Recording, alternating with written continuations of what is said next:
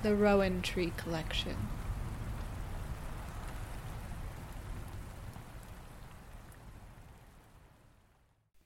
The Time Machine by H.G. Wells. Chapter 1. The Time Traveller, for so it will be convenient to speak of him, was expounding a recondite matter to us. His grey eyes shone and twinkled, and his usually pale face was flushed and animated. The fire burned brightly, and the soft radiance of the incandescent lights in the lilies of silver caught the bubbles that flashed and passed in our glasses. Our chairs, being his patents, embraced and caressed us, rather than submitted to be sat upon, and there was that luxurious after-dinner atmosphere, when thought roams gracefully free of the trammels of precision. And he put it to us in this way, marking the points with a lean forefinger, as we sat and lazily admired his earnestness over this new paradox, as we thought it, and his fecundity. You must follow me carefully. I shall have to controvert one or two ideas that are almost universally accepted. The geometry, for instance, they taught you at school is founded on a misconception. Is not that rather a large thing to expect us to begin upon? Said Philby, an argumentative person with red hair. I do not mean to ask you to accept anything without reasonable ground for it. You will soon admit as much as I need from you. You know, of course, that a mathematical line, a line of thickness nil, has no real existence. They taught you that? Neither has a mathematical plane. These things are mere abstractions. That is all right, said the psychologist. Nor, having only length, breadth, and thickness, can a cube have a real existence. There I object, said Philby. Of course a solid body may exist. All real things, so most people think. But wait a moment. Can an instantaneous cube exist? Don't follow you, said Philby. Can a cube that does not last for any time at all have a real existence? Philby became pensive. Clearly, the Time Traveller proceeded, any real body must have extension in four directions. It must have length, breadth, thickness, and duration. But through a natural infirmity of the flesh, which I will explain to you in a moment, we incline to overlook this fact. There are really four dimensions, three of which we call the three planes of space, and a fourth, time. There is, however, a tendency to draw an unreal distinction between the former three dimensions and the latter, because it happens that our consciousness moves intermittently in one direction along the latter from the beginning to the end of our lives.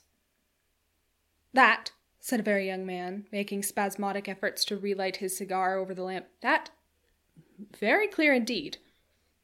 Now, it is very remarkable that this is so extensively overlooked, continued the Time Traveller, with a slight accession of cheerfulness.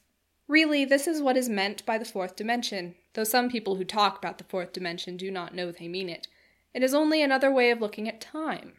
There is no difference between time and any of the three dimensions of space, except that our consciousness moves along it. But some foolish people have got hold of the wrong side of that idea. You have all heard what they have to say about this fourth dimension? I have not, said the provincial mayor. It is simply this, that space, as our mathematicians have it, is spoken of as having three dimensions, which one may call length, breadth, and thickness, and is always definable by reference to three planes, each at right angles to the others. But some philosophical people have been asking why three dimensions particularly? Why not another direction at right angles to the other three? And have even tried to construct a four-dimension geometry. Professor Simon Newcomb was expounding this to the New York Mathematical Society only a month or so ago. You know how on a flat surface, which has only two dimensions, we can represent a figure of a three-dimensional solid, and similarly they think that by models of three dimensions they could represent one of four, if they could master the perspective of the thing. See? I think so, murmured the provincial mayor, and, knitting his brows, he lapsed into an introspective state, his lips moving as one who repeats mystic words. "Yes, I think I see it now," he said after some time, brightening in a quite transitory manner. "Well, I do not mind telling you I have been at work upon this geometry of four dimensions for some time. Some of my results are curious. For instance, here is a portrait of a man at 8 years old, another at 15, another at 17, another at 23, and so on. All these are evidently sections, as it were. three-dimensional representations of his four-dimensioned being, which is a fixed and unalterable thing. Scientific people, proceeded the Time Traveller, after the pause required for the proper assimilation of this, know very well that time is only a kind of space. Here is a popular scientific diagram, a weather record. This line I trace with my finger shows the movement of the barometer. Yesterday it was so high, yesterday night it fell, then this morning it rose again, and so gently upward to here. Surely the mercury did not trace this line in any of the dimensions of space generally recognized, but certainly it traced such a line, and that line, therefore, we must conclude, was along the time dimension. But, said the medical man, staring hard at a coal in the fire, if time is really only a fourth dimension of space, why is it, and why has it always been, regarded as something different? And why cannot we move in time as we move about in the other dimensions of space? The Time Traveller smiled. Are you sure we can move freely in space? Right and left we can go, backward and forward freely enough, and men always have done so. I admit we move freely in two dimensions, but how about up and down? Gravitation limits us there. Not exactly, said the medical man. They're balloons. But before the balloons, save for spasmodic jumping and the inequalities of the surface, man had no freedom of vertical movement. Still, they could move a little up and down, said the medical man. Easier, far easier down than up. And you cannot move at all in time. You cannot get away from the present moment. My dear sir, that is just where you are wrong. That is just where the whole world has gone wrong. We are always getting away from the present moment. Our mental existences, which are immaterial and have no dimensions, are passing along the time dimension with a uniform velocity from the cradle to the grave, just as we should travel down if we began our existence 50 miles above the Earth's surface. But the great difficulty is this, interrupted the psychologist. You can move about in all directions of space, but you cannot move about in time. That is the germ of my great discovery. But you are wrong to say we cannot move about in time. For instance, if I am recalling an incident very vividly, I go back to the instant of its occurrence. I become absent-minded, as you say. I jump back for a moment. Of course, we have no means of staying back for any length of time, any more than a savage or an animal has of staying 6 feet above the ground.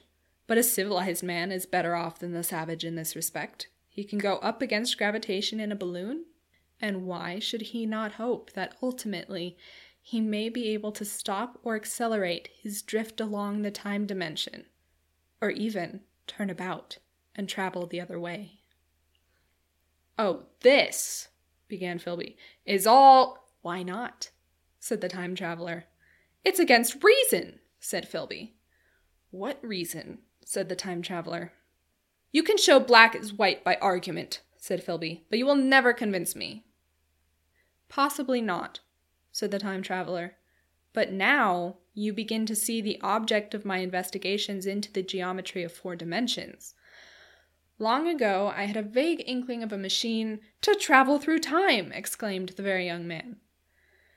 That shall travel indifferently in any direction of space and time as the driver determines. Philby contented himself with laughter. But I have experimental verification, said the Time Traveller. It would be remarkably convenient for the historian, the psychologist suggested. One might travel back and verify the accepted account of the Battle of Hastings, for instance. Don't you think you would attract attention? Said the medical man. Our ancestors had no great tolerance for anachronisms.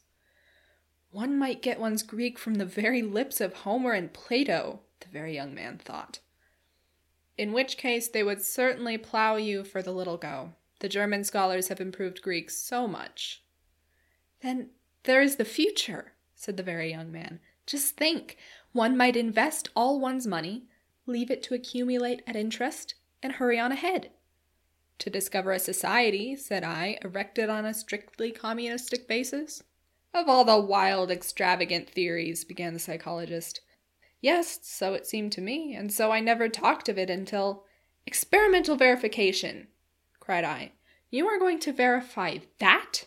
The experiment, cried Philby, who was getting brain-weary. Let's see your experiment anyhow, said the psychologist, though it's all humbug, you know. The time traveller smiled round at us. Then, still smiling faintly and with his hands deep in his trousers pockets, he walked slowly out of the room, and we heard his slippers shuffling down the long passage to his laboratory. The psychologist looked at us. I wonder what he's got. Some sleight-of-hand trick or other, said the medical man, and Philby tried to tell us about a conjurer he had seen at Bursal. But before he had finished his preface, the time traveller came back, and Philby's anecdote collapsed.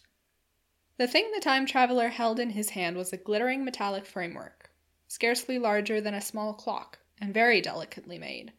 There was ivory in it, and some transparent crystalline substance. And now I must be explicit, for this that follows, unless his explanation is to be accepted, is an absolutely unaccountable thing. He took one of the small octagonal tables that were scattered about the room and set it in front of the fire, with two legs on the hearth rug. On this table he placed the mechanism. Then he drew up a chair and sat down. The only other object on the table was a small shaded lamp, the bright light of which fell upon the model. There were also perhaps a dozen candles about, two in brass candlesticks upon the mantel, and several in sconces, so that the room was brilliantly illuminated. I sat in a low armchair nearest the fire, and I drew this forward so as to be almost between the time traveller and the fireplace. Philby sat behind him, looking over his shoulder. The medical man and the provincial mayor watched him in profile from the right, the psychologist from the left. The very young man stood behind the psychologist. We were all on the alert. It appears incredible to me that any kind of trick, however subtly conceived and however adroitly done, could have been played upon us under these conditions. The time traveller looked at us and then at the mechanism. Well, said the psychologist. This little affair, said the time traveller, resting his elbows upon the table and pressing his hands together above the apparatus, is only a model. It is my plan for a machine to travel through time. You will notice that it looks singularly askew, and that there is an odd twinkling appearance about this bar, as though it was in some way unreal. He pointed to the part with his finger. Also, here is one little white lever, and here is another. The medical man got up out of his chair and peered into the thing. "It's beautifully made," he said. "It took 2 years to make," retorted the time traveller. Then, when we had all imitated the action of the medical man, he said, "Now I want you clearly to understand that this lever, being pressed over, sends the machine gliding into the future, and this other reverses the motion. This saddle represents the seat of a time traveller. Presently I am going to press the lever, and off the machine will go. It will vanish, pass into future time, and disappear. Have a good look at the thing. Look at the table, too, and satisfy yourselves there is no trickery. I don't want to waste this model and then be told I'm a quack." There was a minute's pause, perhaps. The psychologist seemed about to speak to me, but changed his mind. Then the time traveller put forth his finger towards the lever. "No," he said suddenly. "Lend me your hand." And turning to the psychologist, he took that individual's hand in his own and told him to put out his forefinger, so that it was the psychologist himself who sent forth the model time machine on its interminable voyage. We all saw the lever turn. I am absolutely certain there was no trickery. There was a breath of wind, and the lamp flame jumped. One of the candles on the mantel was blown out, and the little machine suddenly swung round, became indistinct, was seen as a ghost for a second perhaps, as an eddy of faintly glittering brass and ivory, and it was gone, vanished. Save for the lamp, the table was bare. Everyone was silent for a minute. Then Philby said he was damned. The psychologist recovered from his stupor, and suddenly looked under the table. At that, the time traveller laughed cheerfully. "Well," he said, with a reminiscence of the psychologist. Then, getting up, he went to the tobacco jar on the mantel, and with his back to us began to fill his pipe. We stared at each other. "Look here," said the medical man. "Are you in earnest about this? Do you seriously believe that that machine has travelled into time?"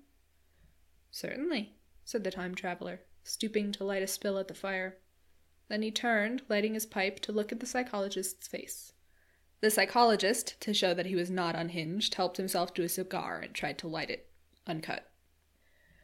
"What is more, I have a big machine nearly finished in there," he indicated the laboratory.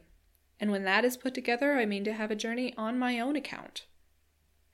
You mean to say that that machine has traveled into the future, said Philby.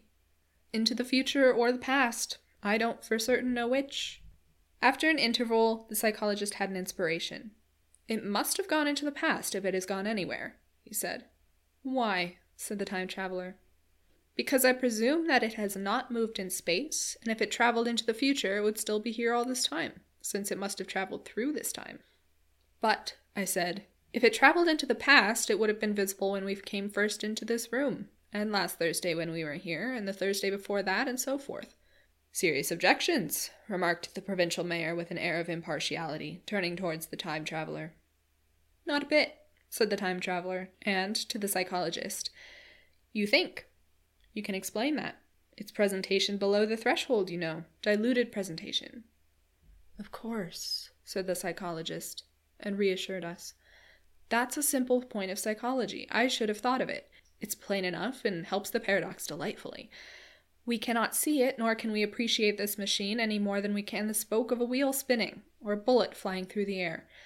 If it is traveling through time 50 times or 100 times faster than we are, if it gets through a minute while we get through a second, the impression it creates will, of course, be only 1/50th or 100th of what it would make if it were not traveling in time.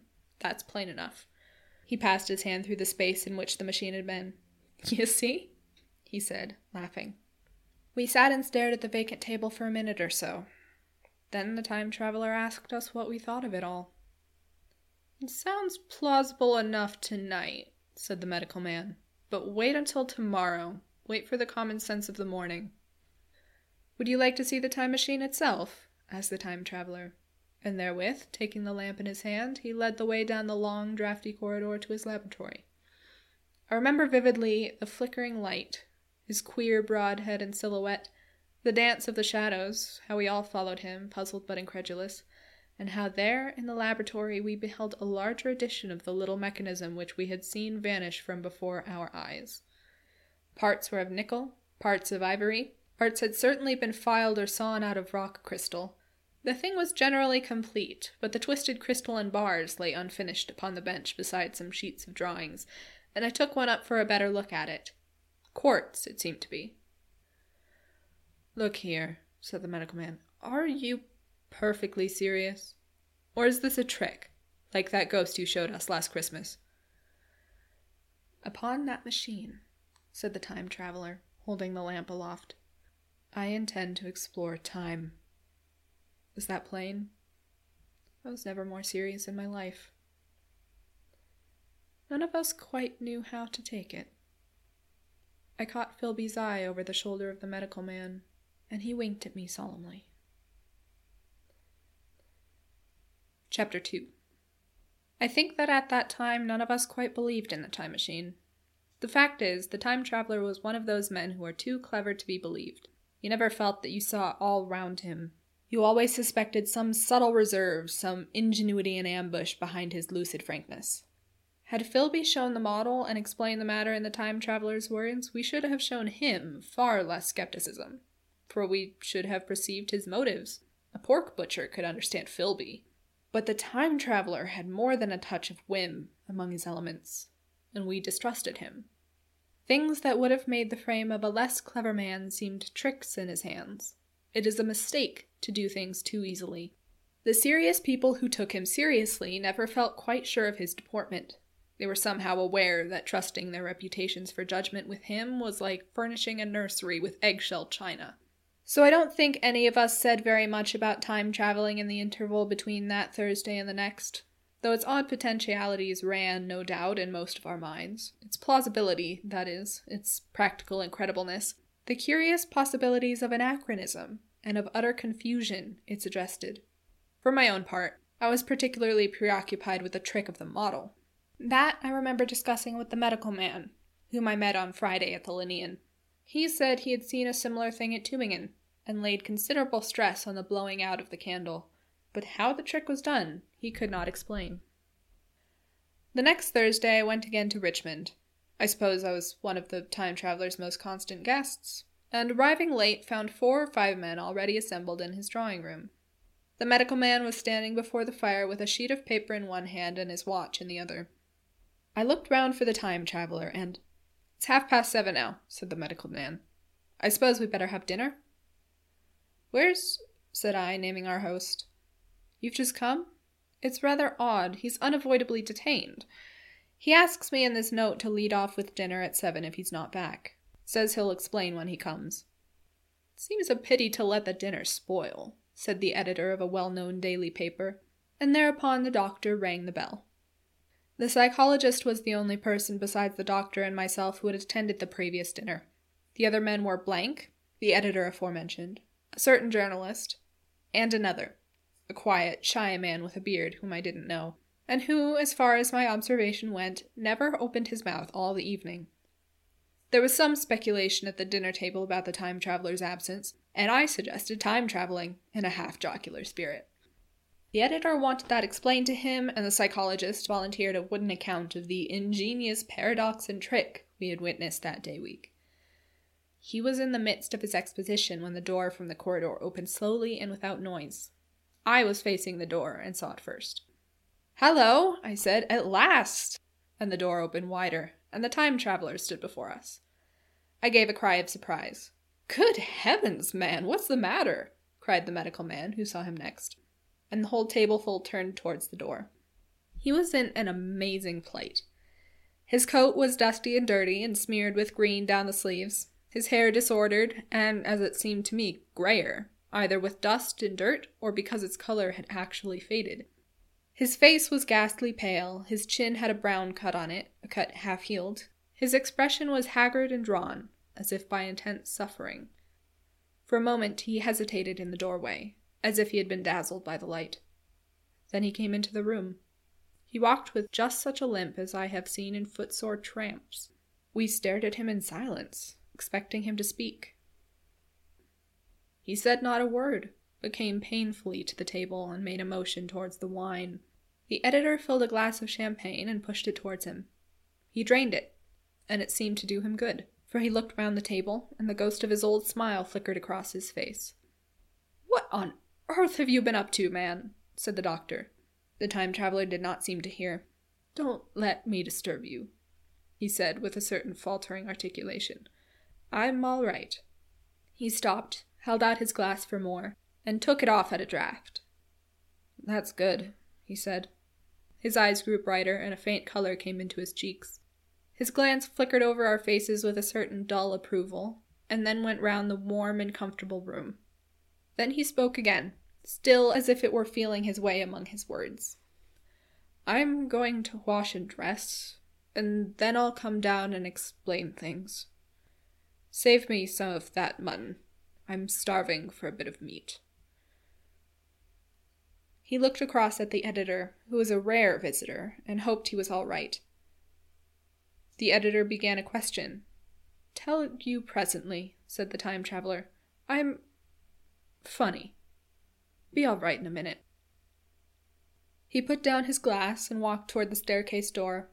Again I remarked his lameness and the soft, padding sound of his footfall, and standing up in my place I saw his feet as he went out. He had nothing on them but a pair of tattered, blood-stained socks. Then the door closed upon him. I had half a mind to follow, till I remembered how he had detested any fuss about himself. For a minute, perhaps, my mind was wool-gathering. Then, "Remarkable behaviour of an eminent scientist," I heard the editor say, thinking after his wont in headlines, and this brought my attention back to the bright dinner table. "What's the game?" said the journalist. "Has he been doing the amateur cadger? I don't follow." I met the eye of the psychologist and read my own interpretation in his face. I thought of the time traveller limping painfully upstairs. I don't think anyone else had noticed his lameness. The first to recover completely from this surprise was the medical man, who rang the bell. The time traveller hated to have servants waiting at dinner for a hot plate. At that, the editor turned to his knife and fork with a grunt, and the silent man followed suit. The dinner was resumed. Conversation was exclamatory for a little while, with gasps of wonderment, and then the editor got fervent in his curiosity. "Does our friend eke out his modest income with a crossing, or has he his Nebuchadnezzar phases?" he inquired. "I feel assured it's this business of the time machine," I said. and took up the psychologist's account of our previous meeting. The new guests were frankly incredulous. The editor raised objections. What was this time traveling? A man couldn't cover himself with dust by rolling in a paradox, could he? And then, as the idea came to him, he resorted to caricature. Hadn't they any clothes brushes in the future? The journalist, too, would not believe at any price, and joined the editor in the easy work of heaping ridicule on the whole thing. They were both the new kind of journalist, very joyous, irreverent young men. "Our special correspondent in the day after tomorrow reports," the journalist was saying, or rather shouting, when the time traveller came back. He was dressed in ordinary evening clothes. Nothing save his haggard look remained of the change that had startled me. "I say," said the editor hilariously, "these chaps here say you have been travelling into the middle of next week. Tell us all about little Roseberry, will you? What will you take for the lot?" The time traveller came to the place reserved for him without a word. He smiled quietly in his old way. "Where's my mutton?" he said. "What a treat it is to stick a fork into meat again." "Story!" cried the editor. "Story be damned," said the time traveller. "I want something to eat. I won't say a word until I get some peptone into my arteries. Thanks. And the salt." "One word," said I. "Have you been time travelling?" "Yes," said the time traveller with his mouth full, nodding his head. "I'd give a shilling a line for a verbatim note," said the editor. The time traveller pushed his glass towards the silent man and rang it with his fingernail, at which the silent man, who had been staring at his face, started convulsively and poured him wine. The rest of the dinner was uncomfortable. For my own part, sudden questions kept on rising to my lips, and I dare say it was the same with the others. The journalist tried to relieve the tension by telling anecdotes of Hetty Potter. The time traveller devoted his attention to his dinner and displayed the appetite of a tramp. The medical man smoked a cigarette and watched the time traveller through his eyelashes. The silent man seemed even more clumsy than usual, and drank champagne with regularity and determination out of sheer nervousness. At last, the time traveller pushed his plate away and looked round us. "I suppose I must apologize," he said. "I was simply starving. I've had a most amazing time." He reached out his hand for a cigar and cut the end. "But come into the smoking room. It's too long a story to tell over greasy plates." And ringing the bell in passing, he led the way into the adjoining room. "You have told blank and dash and chose about the machine?" he said to me, leaning back in his easy chair and naming the three new guests. "But the thing's a mere paradox," said the editor. "I can't argue tonight. I don't mind telling you the story, but I can't argue. I will," he went on, "tell you the story of what has happened to me, if you like. But you must refrain from interruptions. I want to tell it, badly. Most of it will sound like lying. So be it. It's true. Every word of it, all the same. I was in my laboratory at 4 o'clock, and since then, I have lived 8 days. Such days as no human being ever lived before. I'm nearly worn out, but I shan't sleep till I've told this thing over to you. Then I shall go to bed. But no interruptions. Is it agreed?" "Agreed," said the editor, and the rest of us echoed, "Agreed." And with that, the time traveller began his story as I have set it forth. He sat back in his chair at first and spoke like a weary man. Afterwards, he got more animated. In writing it down, I feel with only too much keenness the inadequacy of pen and ink, and above all my own inadequacy to express its quality. You read, I will suppose, attentively enough, but you cannot see the speaker's white, sincere face in the bright circle of the little lamp, nor hear the intonation of his voice. You cannot know how his expression followed the turns of his story. Most of us hearers were in shadow, for the candles in the smoking room had not been lighted, and only the face of the journalist and the legs of the silent man from the knees downward were illuminated. At first we glanced now and again at each other. After a time we ceased to do that, and looked only at the time traveller's face. Chapter 3. I told some of you last Thursday of the principles of the time machine, and showed you the actual thing itself, incomplete, in the workshop. There it is now, a little travel worn truly, and one of the ivory bars is cracked and a brass rail bent, but the rest of it's sound enough. I expected to finish it on Friday, but on Friday, when the putting together was nearly done, I found that one of the nickel bars was exactly 1 inch too short, and this I had to get remade, so that the thing was not complete until this morning. It was at 10 o'clock today that the first of all time machines began its career. I gave it a last tap, tried all the screws again, put one more drop of oil on the quartz rod, and sat myself in the saddle. I suppose a suicide who holds a pistol to his skull feels much the same wonder at what will come next as I felt then.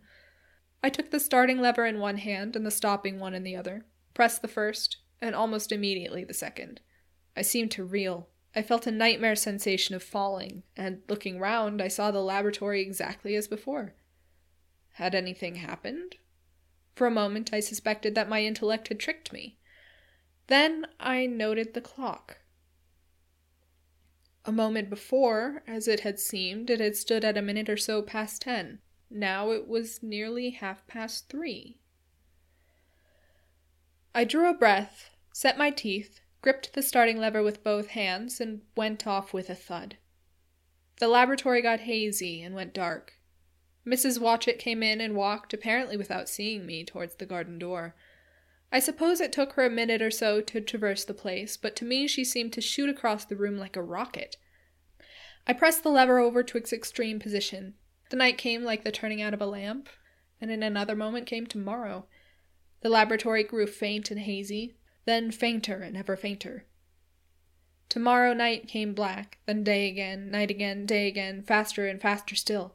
An eddying murmur filled my ears, and a strange, dumb confusedness descended on my mind.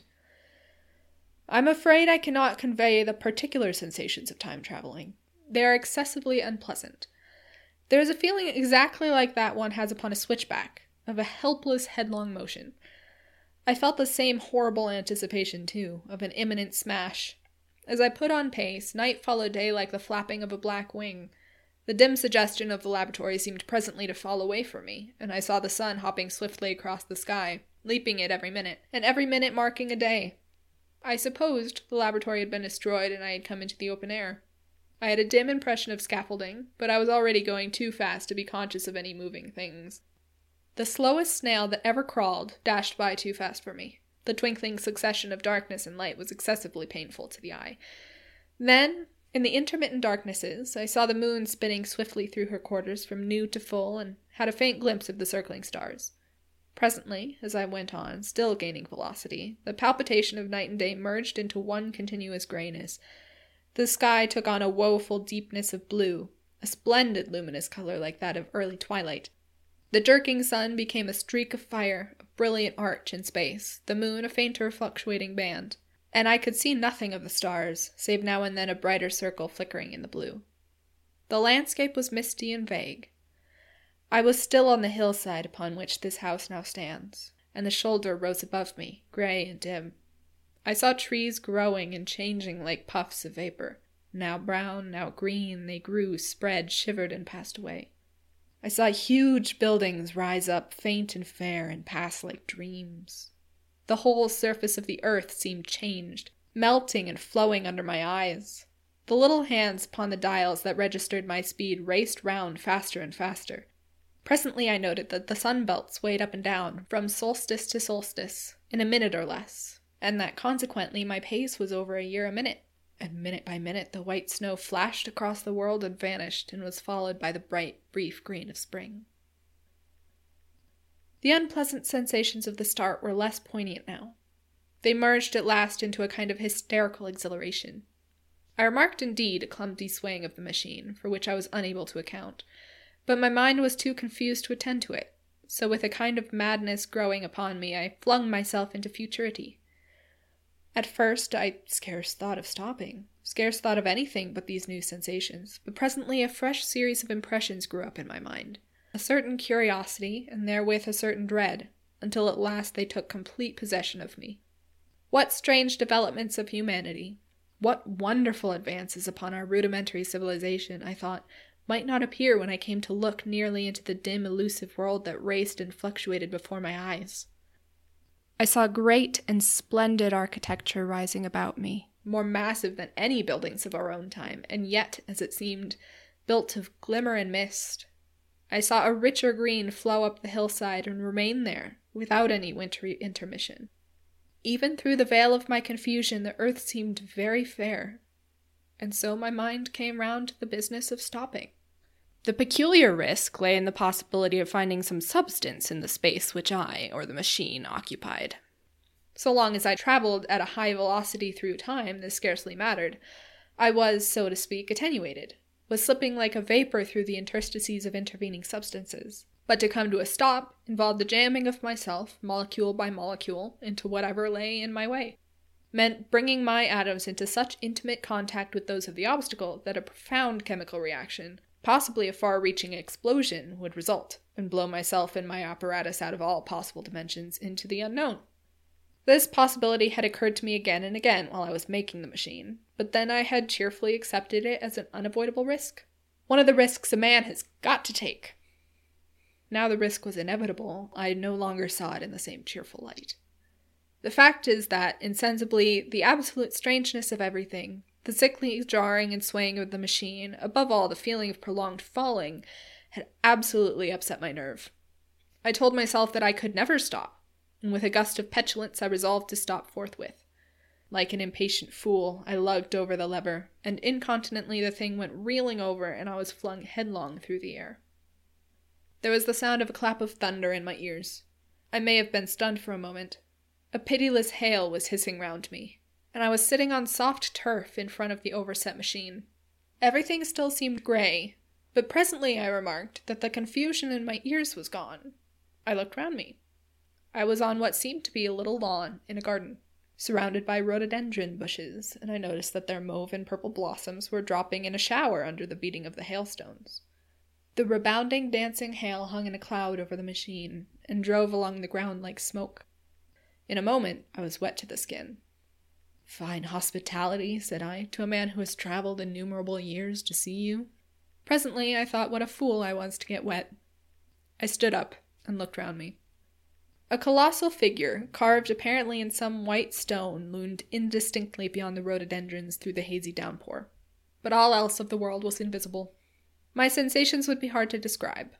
As the columns of hail grew thinner, I saw the white figure more distinctly. It was very large, for a silver birch tree touched its shoulder. It was of white marble, in shape something like a winged sphinx. But the wings, instead of being carried vertically at the sides, were spread so that it seemed to hover. The pedestal, it appeared to me, was of bronze, and was thick with verdigris. It chanced that the face was towards me. The sightless eyes seemed to watch me. There was the faint shadow of a smile on the lips. It was greatly weather-worn, and that imparted an unpleasant suggestion of disease. I stood looking at it for a little space, half a minute, perhaps, or half an hour. It seemed to advance and to recede as the hail drove before it denser or thinner. At last I tore my eyes from it for a moment and saw that the hail curtain had worn threadbare, and that the sky was lightening with the promise of the sun. I looked up again at the crouching white shape, and the full temerity of my voyage came suddenly upon me. What might appear when that hazy curtain was altogether withdrawn? What might not have happened to men? What if cruelty had grown into a common passion? What if, in this interval, the race had lost its manliness and had developed into something inhuman, unsympathetic, and overwhelmingly powerful? I might seem some old-world savage animal, only the more dreadful and disgusting for our common likeness, a foul creature to be incontinently slain. Already I saw other vast shapes, huge buildings with intricate parapets and tall columns, with a wooded hillside dimly creeping in upon me through the lessening storm. I was seized with a panic fear. I turned frantically to the time machine and strove hard to readjust it. As I did so, the shafts of the sun smote through the thunderstorm. The grey downpour was swept aside and vanished like the trailing garments of a ghost. Above me, in the intense blue of the summer sky, some faint brown shreds of cloud whirled into nothingness. The great buildings about me stood out clear and distinct, shining with the wet of the thunderstorm, and picked out in white by the unmelted hailstones piled along their courses. I felt naked in a strange world. I felt as perhaps a bird may feel, in the clear air, knowing the hawk wings above and will swoop. My fear grew to frenzy. I took a breathing space, set my teeth, and again grappled fiercely, wrist and knee, with the machine. It gave under my desperate onset and turned over. It struck my chin violently. One hand on the saddle, the other on the lever, I stood panting heavily in an attitude to mount again. But with this recovery of a prompt retreat, my courage recovered. I looked more curiously and less fearfully at this world of the remote future. In a circular opening, high up in the wall of the nearer house, I saw a group of figures clad in rich soft robes. They had seen me, and their faces were directed towards me. Then I heard voices approaching me, coming through the bushes by the white sphinx were the heads and shoulders of men running. One of these emerged in a pathway leading straight to the little lawn upon which I stood with my machine. He was a slight creature, perhaps 4 feet high, clad in a purple tunic, girdled at the waist with a leather belt. Sandals or buskins, I could not clearly distinguish which, were on his feet. His legs were bare to the knees, and his head was bare. Noticing that, I noticed for the first time how warm the air was. He struck me as being a very beautiful and graceful creature, but indescribably frail. His flushed face reminded me of the more beautiful kind of consumptive, that hectic beauty of which we used to hear so much. At the sight of him, I suddenly regained confidence. I took my hands from the machine.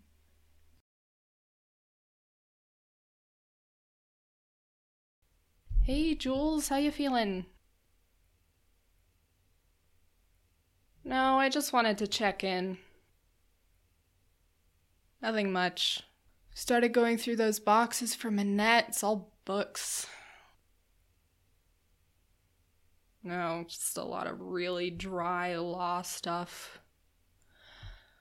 There was one box of classic lit. You want me to bring you something? I don't know, there's Wells, Homer, Austen, Bronte, Shakespeare. Literally any genre you could ask for. Alright. I just figured you'd be bored.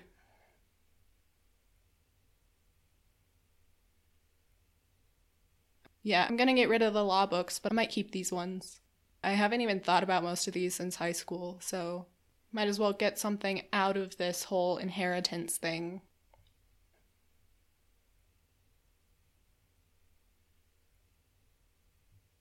All right, love you too.